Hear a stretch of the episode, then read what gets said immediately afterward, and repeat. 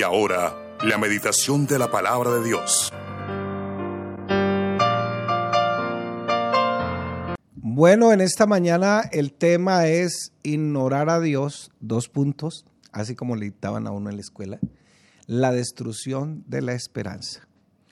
Claro, eh, algunos estamos confiados que la esperanza es algo muy milagroso, en el sentido de, aunque también es un milagro, en el sentido de que todo funciona con una varita mágica y las cosas no son así. Porque la esperanza que el Señor ofrece se basa en sus principios, se basa en obedecer sus principios, se basa en tener en cuenta a Dios. Si lo tenemos en cuenta, si nos basamos en sus principios, si somos obedientes a su palabra, no rebeldes, pues hay esperanza. Podemos enfrentar las dificultades, podemos enfrentar las situaciones que vengan, porque tenemos a Dios, al Dios de la esperanza, que ha derramado en nosotros su amor por medio del poder de su Espíritu, como lo dice Pablo en la epístola a los romanos. Eh, dice Deuteronomio 6:24, y nos mandó Jehová que cumplamos todos estos estatutos y que temamos a Jehová nuestro Dios para que nos vaya bien todos los días y para que nos conserve la vida como hasta hoy. Lamentablemente, el que no, los que no querramos acogernos al Señor, pues no tendremos esa, esa seguridad de tener la confianza en el Señor. Ahora, el, el hecho de que nos vaya bien no quiere decir que todo es perfecto. Por eso dice la palabra en Romanos 8:28, y todos los que aman, sabemos, primero está la palabra sabemos, sabemos que los que aman a Dios, todas las cosas le ayudan a bien. Entonces, primero hay que saber eh, algunas cosas para poder amar a Dios. Entonces, eh, también está sujeto a esto, esto es algo muy exclusivo, según lo que nos dice el texto, y es exclusivo solo para los que aman a Dios. Entonces, Deuteronomio 6:24 nos dice, y nos mandó Jehová que cumplamos todos estos estatutos, que temamos el temor por delante. ¿A quién? A Jehová nuestro Dios. ¿Para qué? Para que nos vaya bien todos los días, dice aquí el texto, y para que nos conserve la vida como hasta hoy. ¿Cuál es el título? Ignorar a Dios es la destrucción de la esperanza. Entonces, vamos a dar una, una frase como tratando de dar un principio bíblico. No tienen ninguna esperanza de desarrollar una familia saludable los miembros de la familia que deciden ignorar a Dios y no vivir basados en las verdades bíblicas que han sido reveladas. Entonces, uno encuentra algunos casos donde la gente dice, Dios mío, pero qué gente tan de buena, es que le salieron unos hijos de buenas, otros son de malas. No, no es que sean de buenas ni de malas, es que los que dicen que son de buenas es porque decidieron no ignorar a Dios. Los que son de malas decidieron ignorar a Dios y a sus principios y entonces como decidieron ignorarlo, no tomaron buenas decisiones y, y prefirieron vivir en la rebeldía. No es que Dios les esté echando maldiciones, sino que cómo funcionan las cosas. Las cosas funcionan en que Dios puso unas leyes. Entonces, si usted se pasa el semáforo en rojo, paga una multa. Ahora, si no tiene el SOA al día y tiene el tecnomecánico al día y pasa por algún lado y una cámara toma la captura de esa placa, automáticamente a su cuenta le abonan la multa. ¿Por qué? Por ignorar las leyes. Aún eh, ignorando las cosas eh, basados en la ignorancia, y si no cumplimos ciertas leyes tenemos que pagar las consecuencias. Entonces, Dios todo lo envolvió bajo leyes, así de sencillo. Entonces, una de las cosas es que dice la palabra, reconócelo en todos tus caminos y Él enderezará tus veredas. Entonces, no hay ninguna esperanza de desarrollar la vida, una familia saludable, los miembros de esa familia que deciden ignorar a Dios y no vivir basados bajo las verdades bíblicas que Dios ha revelado. Las ha revelado de dos maneras, según dice el Salmo 19, una a través de la naturaleza y la segunda a través de su palabra. esas verdades se enseñan en la iglesia. Yo le digo cursos de sabiduría. Y la, me, curiosamente una joven me preguntó, pastor, yo quiero apuntarme a esos cursos de sabiduría. Le dije, claro, claro, con mucho gusto. Le abrimos en espacio. Los martes hacemos cursos de sabiduría en las veredas. Los jueves hacemos cursos de sabiduría aquí en la iglesia. Los sábados hacemos cursos de sabiduría aquí en el templo. Y los domingos en la mañana también dictamos cursos de sabiduría. No hay que pagar nada. No hay que comprometerse con nada, simplemente venir y claro, después de que yo oigo la palabra me puedo comprometer. Entonces, no hay ninguna esperanza para los que deciden ignorar a Dios. No sé dónde estés en esta mañana. Si por algún tiempo decidiste ignorar a Dios, te apartaste del camino y, no lo has tenido en cuenta para tomar ciertas decisiones. Entonces, no tienen esperanza de desarrollar una familia saludable quienes deciden ignorar, y no solamente ignorar, Acuérdese que ayer veíamos algunas lecciones aprendidas del sacerdote Elí. No solamente ignorar, sino irrespetar al creador de la familia. El creador de la familia se llama nuestro gran Dios y Salvador Jesucristo. Entonces, no sé si lo has, decidido ignorarlo, pero aparte de eso, has preferido sentarse en la silla de los escarnecedores. Dice el Salmo número 1, versículo 1, bienaventurado el varón. Claro que eso es un genérico, la palabra varón, para referirse a todo el ser humano. Es como una figura de lenguaje para referirse o relacionarla con todo el ser humano. Entonces, bienaventurado el varón, incluye las mujeres también, eh, que no anduvo en consejo de malos, ni estuvo en camino de pecadores, ni en sillas escarnecedores y asentado. Mire la lógica del texto. Primero, eh, bienaventurado, es feliz el que no el que no anda en el consejo. Entonces lo primero que hace el que queda paralítico espiritualmente sentado en la silla es oír el consejo de los malos. Después, como va perdiendo su sensibilidad, entonces empieza a caminar con ellos. Y a su vez, como va perdiendo su sensibilidad, queda sentado. Se sienta en la silla de los escarnecedores, ya no se puede parar. Parar, perdón no tienen esperanza de tener una familia conforme al plan que Dios diseñó, los que deciden ignorar las instrucciones de Dios y de, manera específica han dejado de tener una familia sana porque decidieron ignorar el diseño divino. Hoy hay 50 ideologías de género, 50 y mucho más. Pero decía un muchacho, solo hay dos exámenes uno eh, eh, de próstata y el otro es hacia la matriz. Y solamente hay una prueba de ADN, de ADN que dicta que el uno es varón y el otro es hembra. Pero no solamente basados en ese diseño o en ese modelo de género, sino basados en el diseño de que Dios tiene la verdadera felicidad. La verdadera felicidad no es tener la persona que usted tanto anhela, los millones que usted tanto anhela, las cosas que usted tanto anhela que todo marche sobre ruedas. Y a veces creemos que por el hecho de llegar al Evangelio, entonces Dios le va a dar el esposo que usted tanto anhela y lamentablemente muchos han diseñado parejas de acuerdo a las novelas surrealistas, a las telenovelas, le digo yo porque ese es el que llega de una manera distinta, con flores, con mariachis, de rodillas, con el anillo, pidiendo perdón y muchos y muchas se idealizan todas esas cosas. Quisiera decirle en esta mañana, mi hermano, que la vida que Dios diseñó es fácil, pero no es así.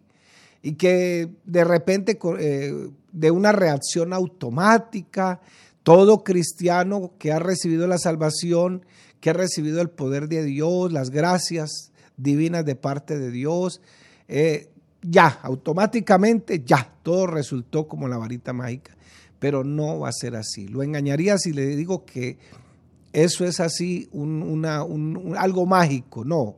No todos los cristianos viven la vida como Dios la ha diseñado.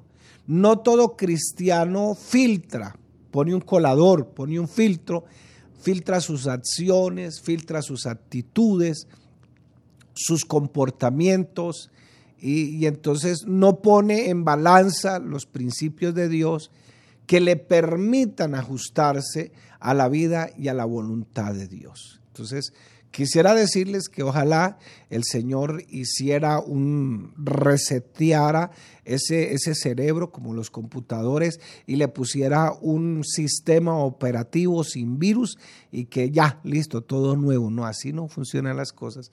Por eso es que en esta, en esta gracia tenemos que esmerarnos, tenemos que esforzarnos, porque Dios sí ha diseñado un plan divino, Dios sí ha diseñado unas verdades divinas para que yo las cumpla, para que yo le sea fiel a Dios en ese sentido. No podemos vivir una vida fructífera, no podemos vivir una vida realizada, no podremos vivir la vida que Dios diseñó ignorando los mandamientos del creador de la familia. Entonces, ¿por qué digo esto? Porque es que algunos están perdiendo la esperanza sobre su matrimonio, sobre sus hijos, sobre todo. Entonces, la esperanza no se ha acabado. ¿Por qué no se ha acabado? Porque la palabra todavía sigue en pie, la Biblia todavía sigue en pie, el poder del Espíritu Santo todavía está con nosotros. Entonces, las órdenes de Dios de criar a los hijos en disciplina, en amonestación del Señor, que los hijos honren a sus padres, siempre deben ser obedecidas. Si eso no se cumple, estaremos viviendo en rebelión y pagaremos las consecuencias y hasta disciplinas de la rebeldía hacia la palabra del Señor. ¿No? Entonces, eh, por nuestra desobediencia nos impide vivir la vida con excelencia, esa vida tan linda que Dios diseñó para nosotros. Dijo el diablo, no vino sino para matar, para hurtar, para destruir, pero yo he venido para que tengan una vida abundante, una vida en abundancia. Debemos obedecer bíblicamente y honrar a todas las personas permanentemente porque Dios así lo ha estipulado en su palabra.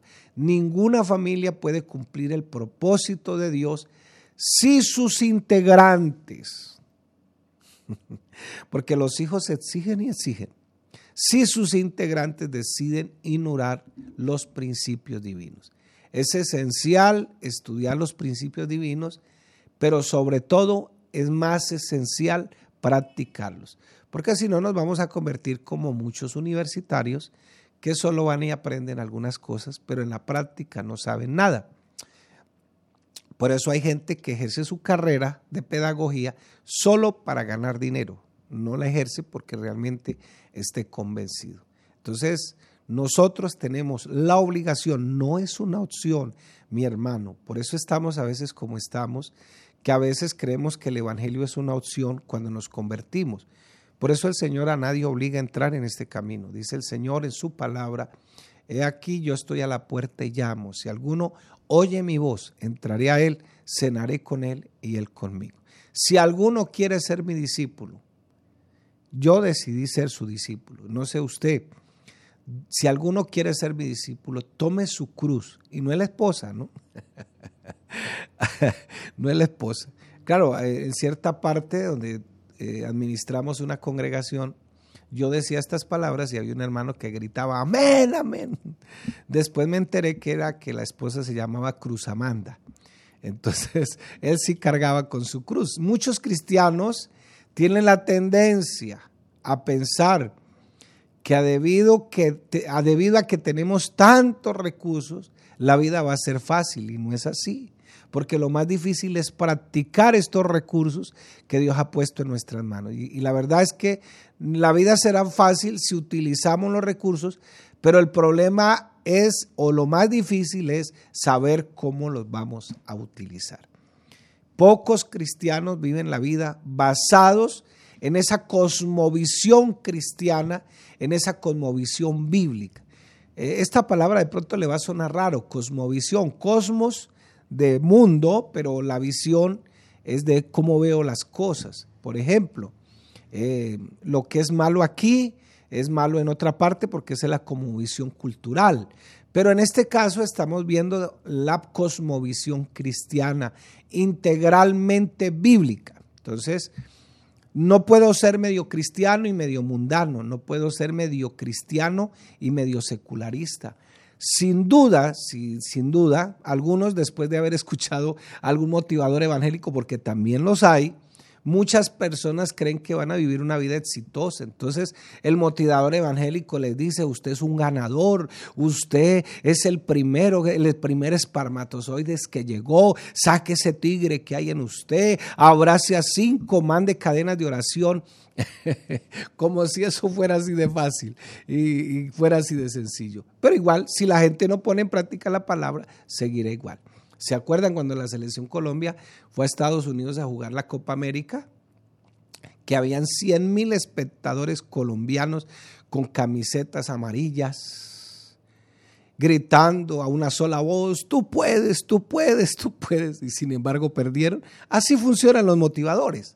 Porque es que una cosa es estar en el campo de juego otra cosa que lo estén motivando. Aquí el motivo más grande es la palabra, es la cosmovisión bíblica integral que usted pueda observar a través de la palabra. Entonces, eh, muchas personas creen que vivir la vida exitosa es simplemente pensar positivo, elegir una buena actitud, pero la verdad es muy distinta.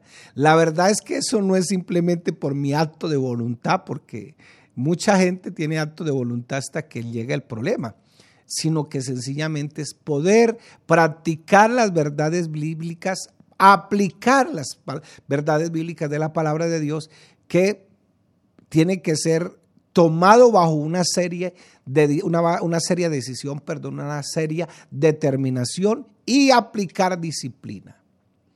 Entonces, eh, no es que simplemente yo leo por leer, sino que yo todos los días tengo una cita con Dios. Eso tiene que ser importantísimo.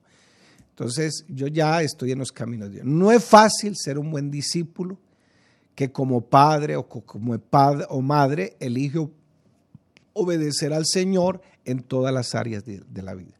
No es fácil. Perdón, no es fácil. No es fácil. Se requiere negarse a sí mismo para seguir las órdenes que Dios nos ha dado a través de su palabra y que ahora pues el Señor se ha convertido el dueño de nuestra vida. Hoy sí podemos decir, como dijo David, en su mano están mis tiempos. Entonces no es fácil elegir palabras, sobre todo cuando se nos sale la ira. No es fácil elegir actitudes, sobre todo cuando la gente no me cae en la gracia mía no es fácil elegir comportamientos que agradan a Dios, pues es más fácil hacer lo que nos gusta, lo que se nos da la gana, y aún de, dejar de hacer cosas y utilizar palabras que realmente no nos agradan, pero que yo tengo que mirar mis comportamientos basados en las decisiones que he tomado de seguir la palabra de Dios. Ignorar a Dios, mi hermano querido, mi amigo que me está escuchando en esta mañana, ignorar a Dios nos quita toda esperanza de tener una familia como Dios quiere. O sea, la esperanza en Dios no se ha acabado. Se acabó, fue mi determinación. Se acabó mi decisión. Se acabó mi falta de prepararme en la palabra. Obedecer sistemáticamente, sistemática es que hay que aplicarle disciplina a Dios mientras desarrollamos esa familia, mientras esa familia va creciendo, va avanzando, nos permitirá tener la esperanza segura de que nuestra familia disfrutará los beneficios de la obediencia. Entonces, mi hermano, no sé, de repente usted dijo, no, yo ya no tengo nada que hacer. La esperanza para mi hogar, eso ya no existe, por aquí esa palabra ni siquiera se menciona. Pero dice Mateo 16, 24, entonces Jesús dijo a sus discípulos, si alguno quiere venir en pos de mí, niéguese a sí mismo. Nótese que la palabra sí está separada, porque la palabra sí es un pronombre, o sea, la misma persona. Niéguese a sí mismo y tome su cruz y sígame. Decir la palabra cruz en ese contexto que se escribió este texto esto era fatal porque los judíos sabían que allá afuera de Jerusalén había un sector donde mataban los reos, mataban las personas con el peor castigo y que a los romanos no se les aplicaba por ser romanos, sino a otras personas donde ellos llegaban a posesionarse, mataban a la gente con el peor castigo que hasta ese momento existía, que era la cruz. ¿Qué quería decir? Que si voy a seguir al Señor hasta la muerte. Y dice el Señor, y sígame. ¿Cuál es tu compromiso? ¿Cuál es mi compromiso en esta mañana?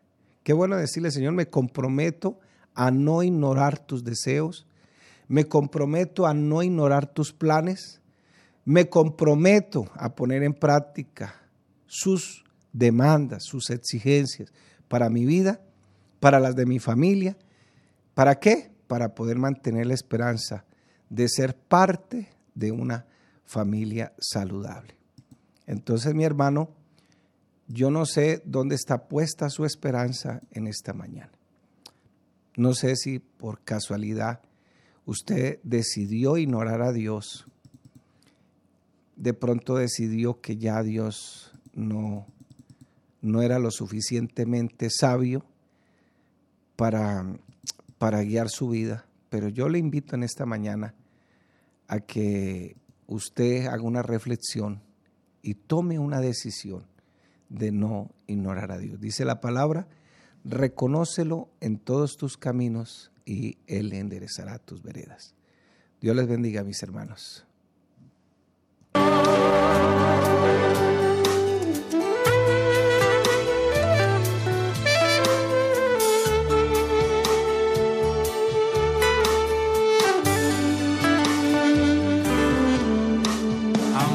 Amarte es mi destino Confiar en ti es mejor.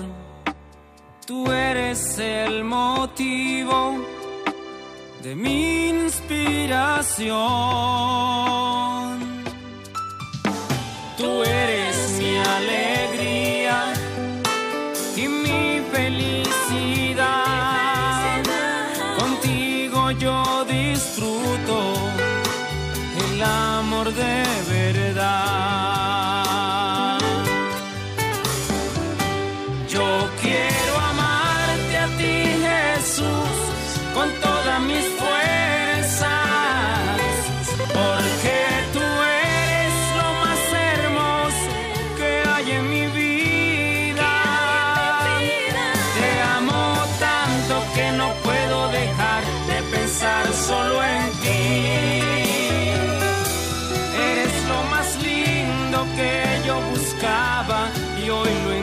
encontré.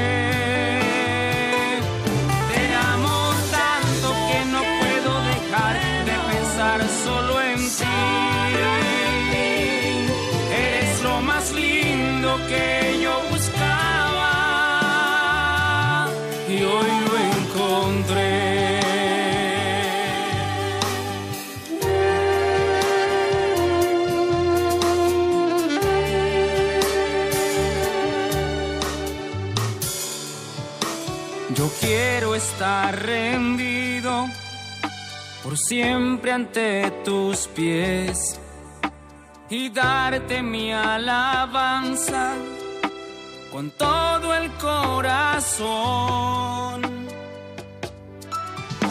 Jesús, si tú me